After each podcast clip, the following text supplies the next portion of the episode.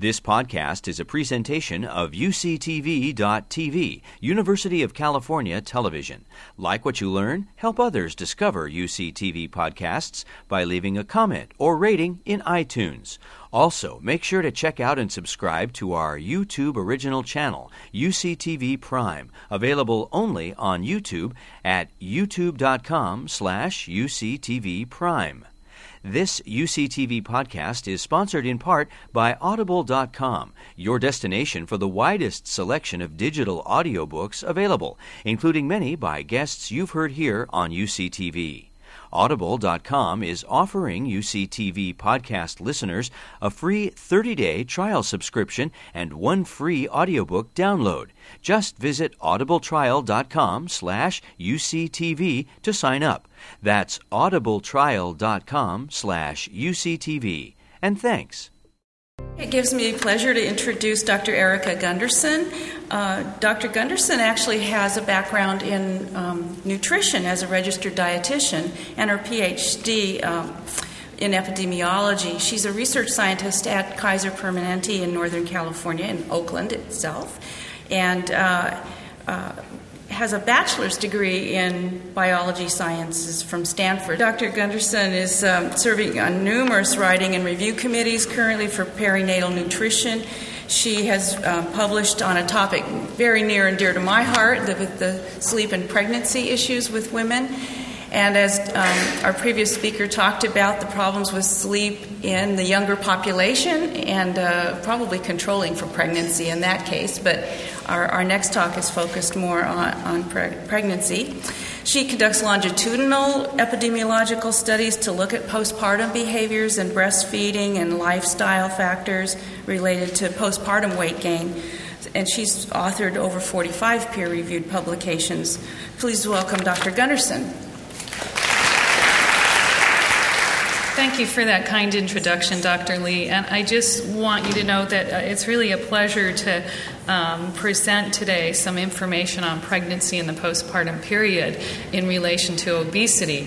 And as you all know, that the issue of sleep um, during the perinatal period really has been the focus of decades of research that Dr. Lee has really led um, an amazing record of looking at sleep changes in women, which we know are quite marked and quite important to mental functioning. And most of, but most of the research in this field has focused on mood in women in the early postpartum period and um, mental health. So, the fact of linking these sleep changes in this period, which are um, adaptive to weight and gain and obesity is the new part of my talk.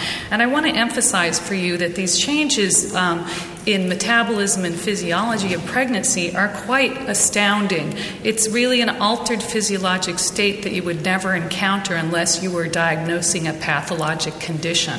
Um, physiologic anemia occurs, um, marked lower, higher plasma volume expansion is, is attributed to that, cardiac and vascular resistance, which lowers blood pressure, hyperlipidemia, particularly high, high triglyceride levels that are 200 to 300 percent higher than the typical norm, insulin resistance, and um, four to six kilograms of fat, although that can be a much higher gain depending on the person and their diet, inflammation and metabolic changes, um, other changes. This is just a small list of these changes that the woman is under quite a physiologic stress, and adaptation to that stress um, is variable in women, but these changes are important for transfer of nutrients to the fetus and the placenta. And here are the weight, pregnancy related weight changes that seem to occur over the time period in the preconception, which is zero on the left side. And you'll see that by 10 weeks, and the weight is increasing over time um, to an average of about 36 pounds. And after delivery, the weight declines um, modestly, and then thereafter can, should continue to decline and um, further out, women return to their weight trajectory that's age related and secular related. But these changes uh, are called in, during pregnancy and weight gain is gestational weight gain. And as you can see in studies that have looked at this, es- tried to estimate the average gain since the 1980s to the 2005 that the average gestational weight gain seems to follow the increased obesity rates in the U.S. population, with, with the average gain creeping up from 24 pounds to 35 pounds in just a matter of 25 years. So, this is of concern, particularly as the um, nutrition surveillance system in the U.S. tracks what's happening with gestational gain according to the recommendations which are um, put forward by the Institute of Medicine. And as you can see here, the red bar is, ta- is marking the percent of, the, of women over this last um, two decades or 25 years that actually gained excessively, and that's reached 53%, which is quite a large proportion of pregnant women actually gaining beyond what's really necessary. So those have that has implications for obesity, but I want to just go give you a very quick overview of how pregnancy influences sleep um, in women. In the first trimester, if you've ever been pregnant, many of you probably have, sleep, daytime sleepiness is more pronounced. And the hormone progesterone is responsible for that. And then by the second trimester, um, people are having more disrupted sleep and not the sleep is not as deep and many of these changes have been documented and some of it has to do with physical changes and then by the third trimester um, the, in, there's an impairment in ability to fall asleep and maintain sleep, and that really has to do with the body size and the discomfort. And when you see pictures of pregnant women sleeping, they're covered with pillows between the legs and, and under their arms, and they really don't look all that comfortable. And what that means is you have this large um, center of gravity shifted to, forward, and that creates quite a bit of stress on the back. And there are many other changes in physical functioning as well. But what factors might be related to excessive gestational gain um, or protective. And here are two. Um, one study has looked at this. Now, there are very few studies on this topic, but this study particularly look, noted that if the woman had a higher age at menarche, she was protected from excessive gestational weight gain, or if she had slightly more sleep, she was also had a much lower risk of excessive gestational weight gain. Few women are actually um, controlling have other disorders during pregnancy, but uh, and medication use is quite um, reduced during pregnancy because of um, effects on the fetus. So most of this data are very interesting but preliminary. Um, but we do know that sleep deprivation does lead to marked changes in hormone levels, and I know the speakers later in the afternoon are going to be addressing some of these issues, but this is the impetus for looking at pregnancy as a very specific period of life, of the life cycle, where there is very marked sleep deprivation during that early postpartum period of the three months. And you see changes in adipocyte hormones sim- that's stimulating appetite and stress hormones that might influence overeating or obesity and metabolic changes. And one author has actually proposed a diagram by which sleep changes during pregnancies or insufficient sleep may um, result in this cascade of these inflammatory agents and hypoxia and, and increased cortisol and sleep effects that could actually result in poor perinatal outcomes. And although this is an emerging area, we don't really know if uh, the connection between the sleep during pregnancy and these changes. But a few studies, again, these are epidemiologic observational studies, have been conducted, and some found some relationship between short sleep um, less than seven hours per day and glucose to- intolerance, as well as higher glucose levels, and one study of short sleep less than four hours per, per day. Um, a higher risk of gestational diabetes, but we need more rigorous methods to really investigate these relationships. So let's talk about the childbearing years and obesity in women. And this is um, came out this magazine cover is called is a painting by Botero, which is called "The Family," and here is the Time the Time magazine headline that was released in 1995 at the beginning of the obesity epidemic, its recognition, at least in the U.S. And I think the fact that the family, it's a young family, was representing this reproductive period and what um, can occur during this age age range since since age 18 in terms of weight gain and how it affects future heart disease. So at the same, uh, almost simultaneously, these two papers came out in women, looking linking their weight gain from age 18 during the childbearing years. So these are women in midlife to heart disease, um, not only non fatal MI, um, but CVD mortality. And you can see that gaining as, as little as five kilograms since the age of 18, which is 11 pounds, had a 25% increase in risk. And then if you're at the upper end of 20 pound, 20 kilos, you were um, had a 165% increase in relative risk of non-fatal MI and fatal MI and then the mortality rate 70% higher with 10 kilogram gain. So this is during the childbearing years, and what we see in women in this age group of 35 to 44 years is the greatest increase in obesity prevalence, and obesity prevalence during these decades where we've been monitoring um, weight in the U.S. population. And as you can see from this trend, overweight is really um, overweight and obesity. That, as um, we heard previously, it's reaching 60% of the population. But the rate of obesity, eh, the severity of this excess weight gain is increasing over time. And um, with 34% um, now considered obese.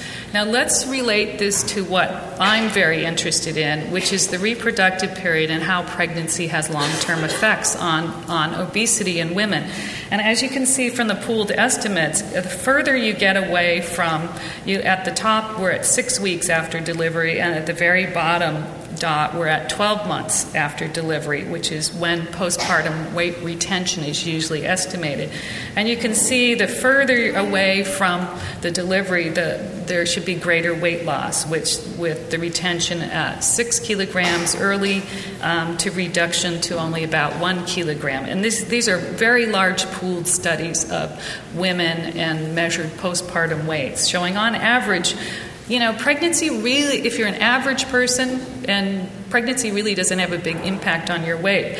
But unfortunately, um, if you retain 10, about 10 kilograms or more, um, you shift usually into an, the overweight category. This is among normal weight women who actually um, we're looking at risk of becoming overweight. Um, between consecutive pregnancies. And if they gained above the recommendations during pregnancy, the risk increased threefold. And that was independent of um, adjusted for other variables that are biologic determinants of weight changes, such as menarche and the time, the time from menarche to their first birth. Very strong biologic effects of tracking of weight gain over time.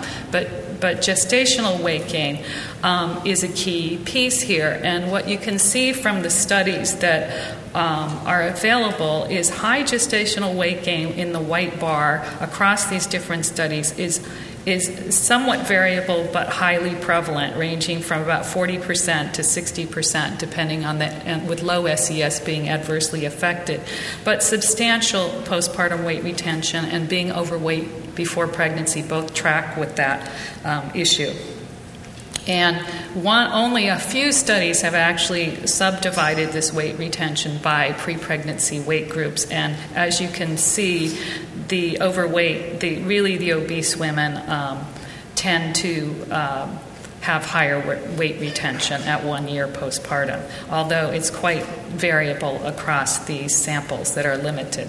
So here's your overview summary of what are the predictors of maternal obesity related to pregnancy. So, the biologic predictors that are before pregnancy we talked about are maternal body size and, and menarche and, and first birth. And then during pregnancy, maybe sleep might be a factor. That's something we know very little about. And then after pregnancy, um, risk factors such as sleep, depression, and lactation influence weight changes. But overall, the periods at the bottom, you can see that behave, these behaviors certainly are overriding factors in weight change and tracking after pregnancy. So basically, what is postpartum weight retention? Um, and again, we're looking at how a woman gains during pregnancy, which you can see above the red line. That first bar of 14.4 is what she gained during the pregnancy, and then what how where the weight is retained. So really, the objective after pregnancy is to return to pre-pregnancy weight. But, but there's a subset of about 20 to 50 percent of women that don't return to that weight. So, how does sleep curtailment figure into these weight changes? Because we know that's a major change for women during this period that's not voluntary in the postpartum period. And most of this was this observational data that we just heard about that had to do with these um, short sleep hours in these younger adults and their higher risk of obesity and heart, heart disease and diabetes in women. And these were actually probably um, a mix of findings across studies depending on the age. But when we look at the maternal and infant sleep, I put them together here, and as you can see, there, there's a lot of interruption in sleep and very shortened periods of sleep, and that what the effect of that um, has on postpartum weight retention, we know very little about. What we do know is further out that persistent changes and persistent sleep deprivation can have those physiologic effects. So, this sleep curtailment in the first six months does it lead to higher postpartum weight retention? And what is this association independent of all those other lifestyle factors and, and lactation and other things that, and biologic risk factors that determine weight gain? So we did this study in Project Viva, which is a cohort, pregnancy cohort study. It's a longitudinal study, and we measured. It had self-reported measures of weight before, during, and after pregnancy, and no pregnancies um, within that first year postpartum. So the methods to assess sleep in this study had were um, these two questions, and only these two very basic questions. So, limited in this particular assessment how many hours of sleep do you get in an average 24 hour period, and in the past month, do you feel you're getting enough sleep? So, sleep duration was actually um, curtailed in about 12% of the sample overall um, who reported sleeping less than or equal to five hours per day. And postpartum weight retention was excessive in about 13% of the sample. So here's um, the characteristics of this cohort overall, um, shown for the, the women that didn't have excessive postpartum weight retention and those that did. And what you can see from this um, crude odds ratios and the actual per number percents that are shown. But if you look at the crude odds ratios in the race groups, you can see that non-white um, races had a higher risk of this high weight retention.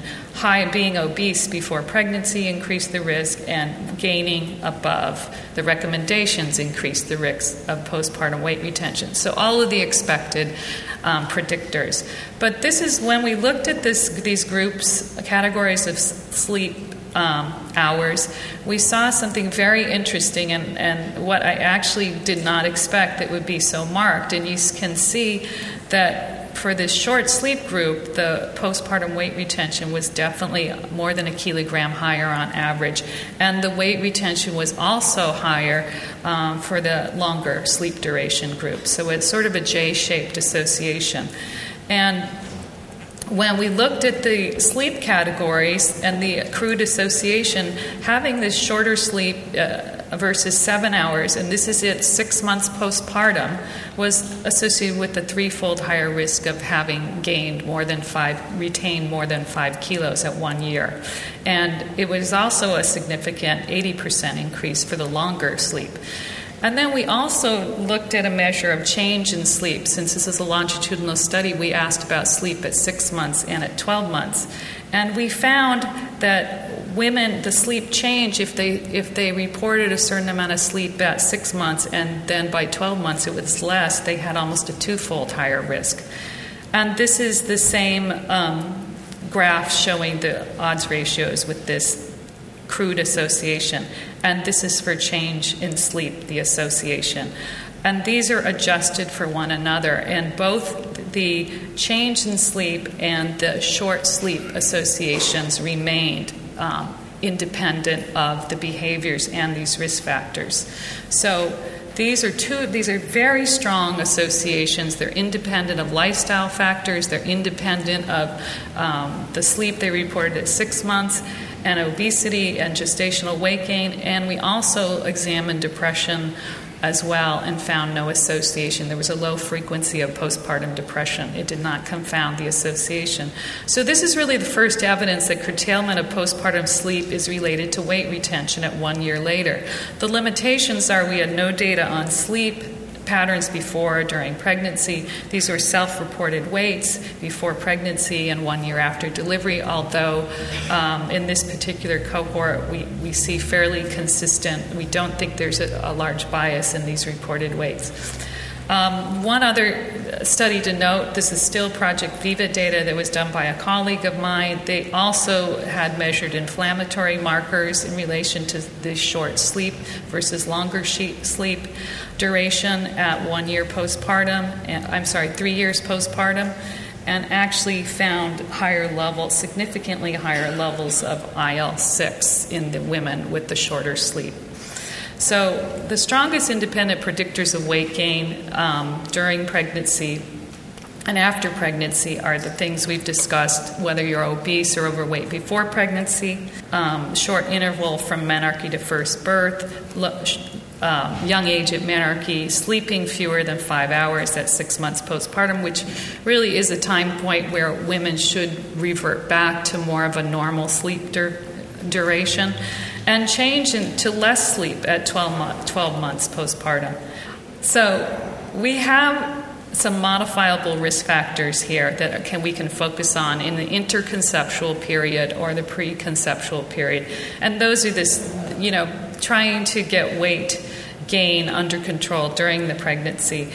But we also can look, try to look postpartum and screen women for sleep curtailment and see if that during that perinatal period there may be relationship to obesity. And the next thing we don't know very much about is what are the correlates of this um, few hours of sleep in this postpartum period, and we need to find out more about those things. Um, actually, I'm conducting a study where, where Dr. Lee actually helped us with a questionnaire in our SWIFT cohort of postpartum GDM women and we're doing longitudinal assessments over two years postpartum, and we have detailed um, measurements of weight and, and, adiposity, and some sleep, some better sleep questions that can hopefully help us with get some more information on this um, data. So the family and sleep. I just leave you with pregnancy as being a critical part of a woman's um, life and her infant's life, and the obesity in the women um, will also impact the obesity in the offspring, as we know with subsequent pregnancies. As a woman becomes more obese over time, there is um, gestational diabetes and fetal programming of birth weight and adiposity. Thank you very much. Thank you for that question. That, that's, that's an excellent point. I think we are more and more interested in how the physiology, the adaptations to pregnancy, reveals underlying phys- disorders, such as could, sleep apnea could be brought forth where it was more modest or subclinical. So I think those are critical questions to get at more specific sleep disorders and diagnostic criteria for those disorders. Thank you. We need to find out what promotes a reasonable amount of sleep and what's what's adequate, what's a reasonable, adequate norm for um, postpartum women, and whether they do they do reasonably well if they have naps during the day. Uh, you know, versus we know they're not going to get long intervals during you know the first three months sometimes, but can they benefit from naps during the day? And, and this issue of where the child sleeps, I think, is critical. My name is Laurel Mellin from UCSF. I was really interested in the J-shaped relationship that you pointed out between extremes in sleep. And now, as a person who's looked at obesity over the years, we've from talking as much about food into other behaviors that are stress related. And I'm wondering about your thoughts about the underlying physiology.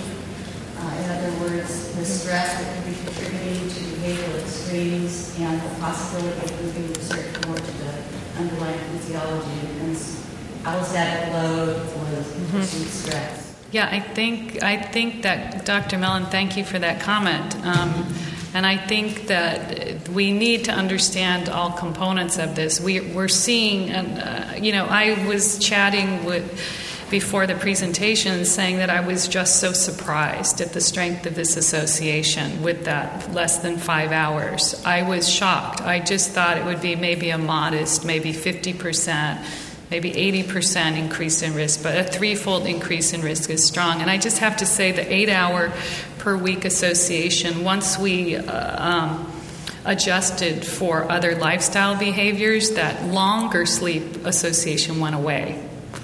So I think that it, we're really in focusing mostly during the perinatal period on this shorter sleep and the sleep deprivation and what is contributing to it, to it. And what makes women at six months end up with less sleep at 12 months.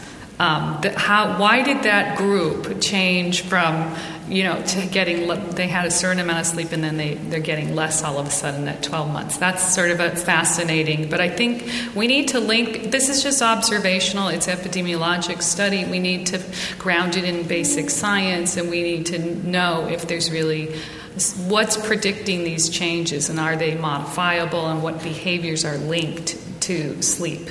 That's key, very key. Thank you for that comment. Okay, thank you very much. You've been listening to a podcast by University of California Television. For more information about this program or UCTV, visit us online at uctv.tv.